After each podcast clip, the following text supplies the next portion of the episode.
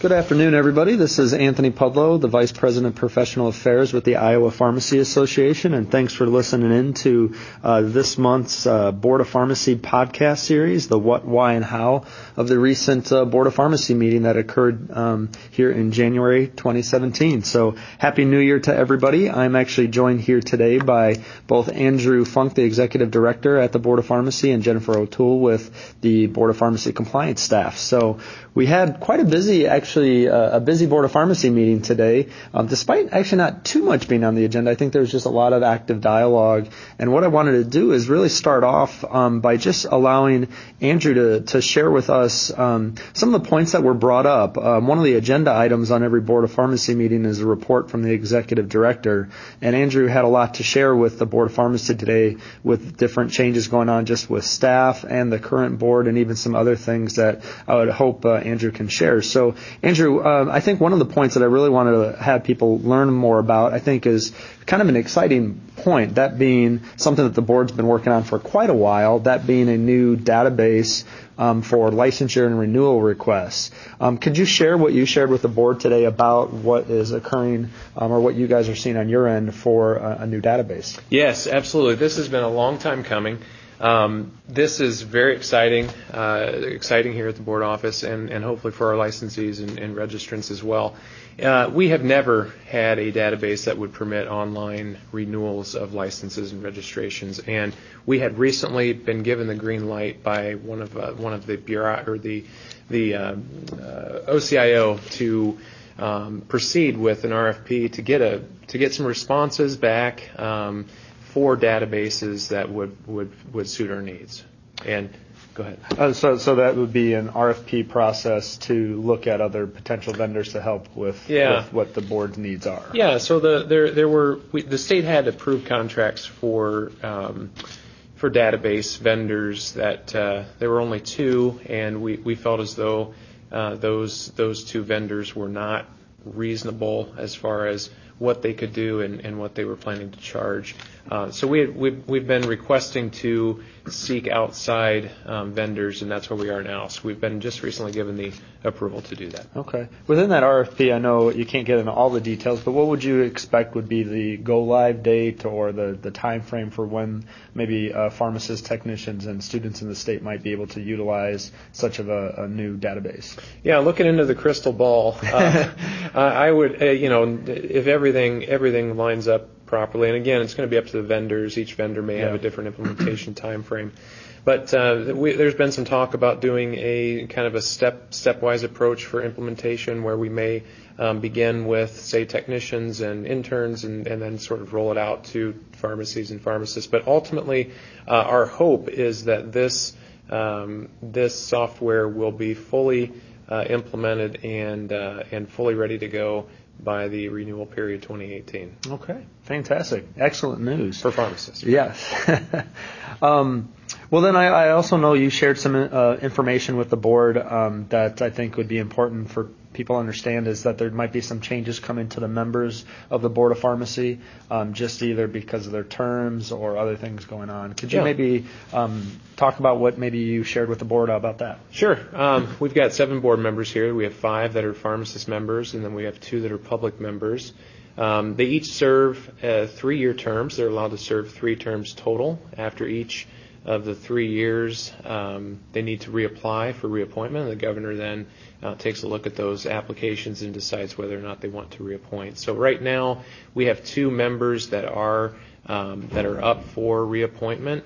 Uh, that's uh, our current board chair, Jim Miller, and then our uh, one of our public members, LaDonna Gratias. Both both members are are uh, uh, in a position to be to be uh, reappointed for the next cycle, which begins May 1st. Um, most recently, our other public member, Kay Jessen, has resigned her position. Um, she has some uh, some personal uh, and and um, um, work work related issues that she needs to attend to, and was not aware of the uh, the full time commitment that was required to be a to be a board member.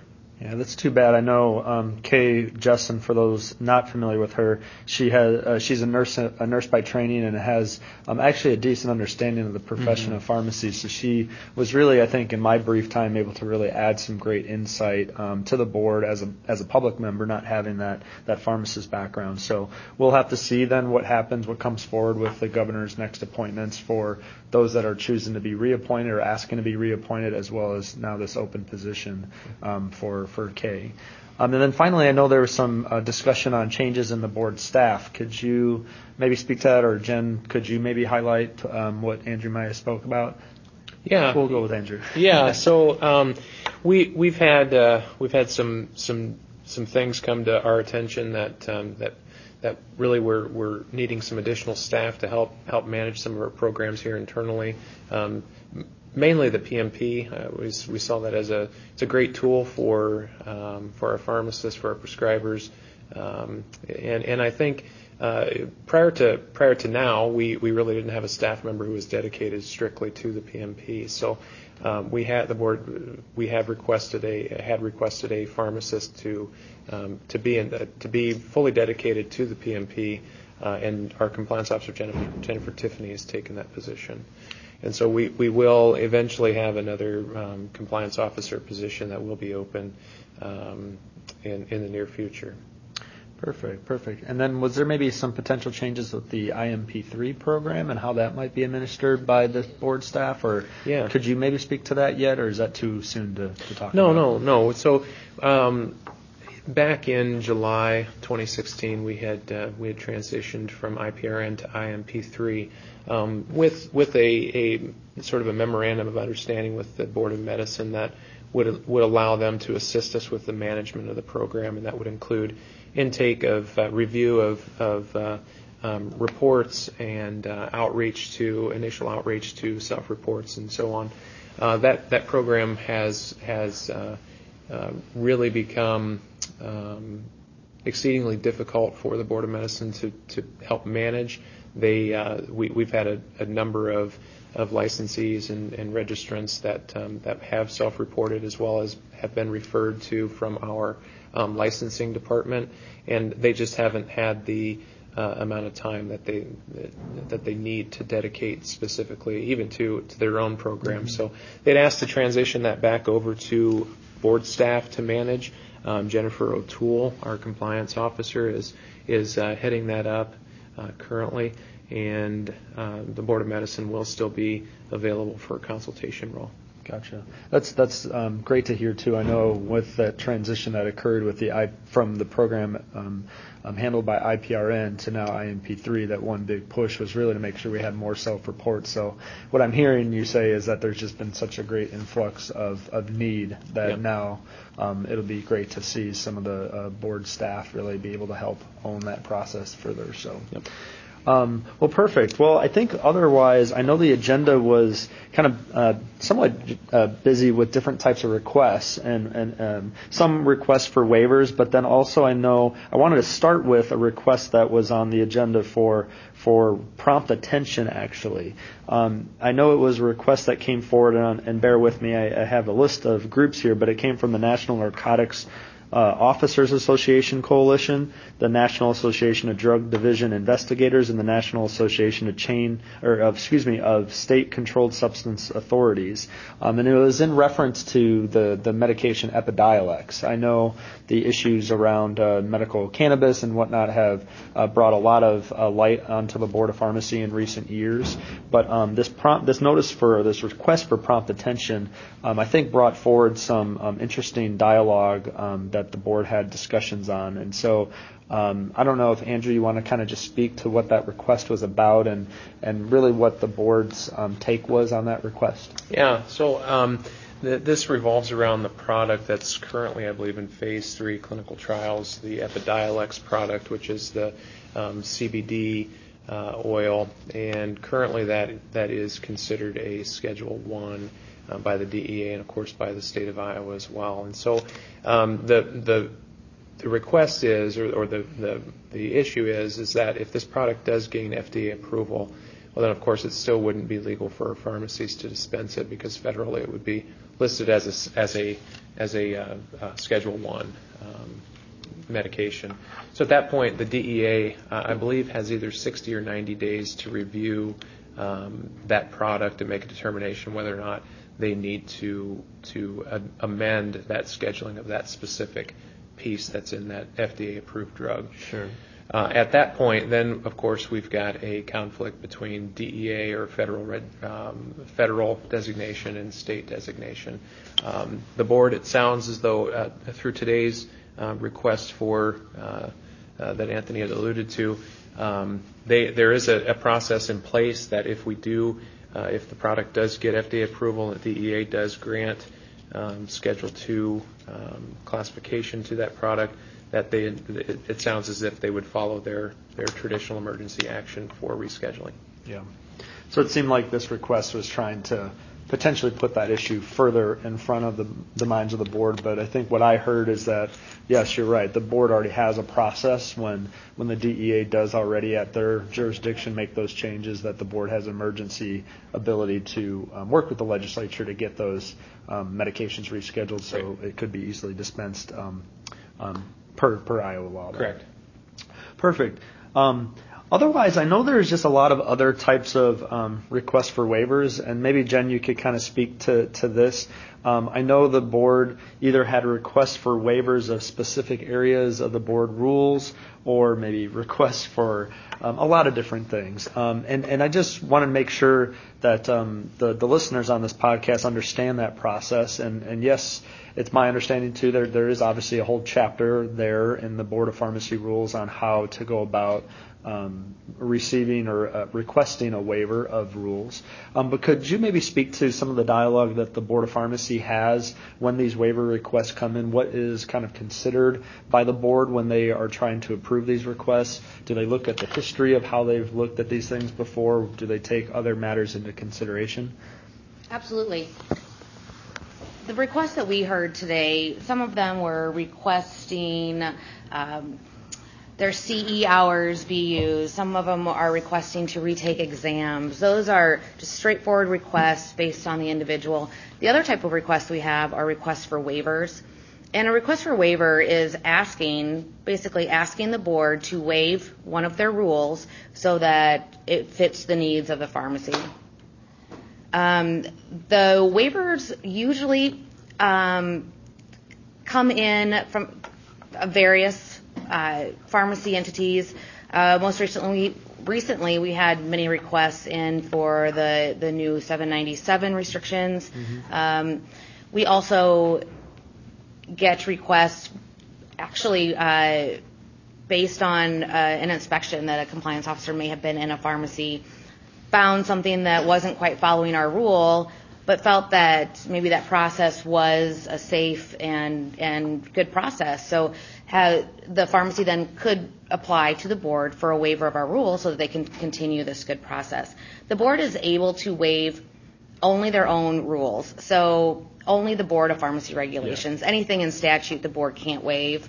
So the authority of the board to grant waivers is only for the Board of Pharmacy rules. Uh, there is a waiver request form on our website. Uh, a waiver is, is if you wish to uh, submit a waiver, uh, the waivers and requests need to be complete. Mm-hmm. Uh, they need they can't have partial answers. They need to be full and complete, and every answer, uh, every question answered um, for it to be considered by the board. So I think what I've, I've also seen and heard from our members too and other pharmacists around the state is this is where definitely the compliance officers can really help. So as you alluded to, sometimes these requests for waivers may come as a suggestion from the compliance staff. Um, so I know you guys can be a, a, really great resource if a pharmacy's kind of struggling to figure out what they put in each um, separate line item of that form. Absolutely, and the if we receive, the board receives many waiver requests on the same rule, then that rule is then looked at by the rules committee uh, to amend that rule to allow this, uh, the practice that is uh, many that many waivers have been submitted for. Yeah, that's a great point. And I know one of the requests for waivers um, today actually it wasn't approved. It wasn't necessarily even denied, for that matter. Um, what ended up happening that I saw is that the pharmacy that had requested this waiver actually, in the end, re, re, withdrawn um, their request. Um, could you maybe speak to why something like that might happen? Sure. Many times, things that happen and things that go on in a pharmacy might not necessarily fit in our rule very nicely or perfectly. Might be a little bit on the edge of wondering if that is really uh, a, a task that's allowed or something that's allowed by the board rules. So they had submitted a waiver request thinking that what they were doing was not following, was not within board rule. However, upon uh, review of that waiver request, it was uh, decided that what they were doing actually was within the rules. Mm-hmm. So in that instance, they don't deny the request, they um, or they will deny the request um, because there's no need to grant a waiver. So in that instance, that is a good example of when a, re- a request would be denied or with, be withdrawn. Yeah. So it basically has. To, I, th- I think what I saw today is that it basically has to be withdrawn. Um, so yeah, that I, I think it was actually great to kind of see um, what I saw was that you know really the board of pharmacy members actually really have an active dialogue about the interpretation, uh, their own interpretation of that rule that they had written, and and really what the pharmacy's request was. So it was kind of great to see the dialogue not just between the board, um, the board of pharmacy members, but then also with that pharmacy to better understand um, what they were trying to accomplish with that request. So absolutely the. Um, the different views on our rules. Our rules are, are part of them are very gray, and so you can have a different view mm-hmm. on those, and and that's why these waiver requests really do lead to great dialogue. Great. Well, I think that's kind of all I wanted to leave for today. I know it was really a great meeting. It really, I think it was just also a lot of different dialogue that um, that was coming forward as obviously we look forward to a, a pretty active legislative session too. I know we talked a lot about that on the last podcast, so I'll leave that topic alone. But otherwise, I want to thank Andrew and Jennifer for their time today. It was really a great, um, great Board of Pharmacy meeting. Um, so I want to thank everybody again for listening in. And uh, please note also, I know I, at the last podcast I had, re, uh, I had mentioned that these um, podcast series, while yes, to listen to the podcast is free of charge and that's open to anybody. Um, for 2017, we had already worked now to accredit the entire podcast series for um, continuing education as pharmacy law education. Um, that is, as if you are a current IPA member, that um, CE fee for that is waived, um, and those those opportunities to obtain CE now um, exist in your pro, in your profile underneath your portfolio online um, under education if you are not an IPA member, first of all, I would encourage you to be an IPA member. But then, secondly, I would say um, for anybody that isn't, the the CE credit can be purchased through the CEI website. So, in the sense that we have six podcast series throughout the throughout the whole year. Um, that package for, in a sense, an hour and a half of pharmacy law CE is a charge of twenty dollars to have access to all of those. So, um, for more information on that, you can go directly onto the uh, CEI website, which is www.gotocei.org.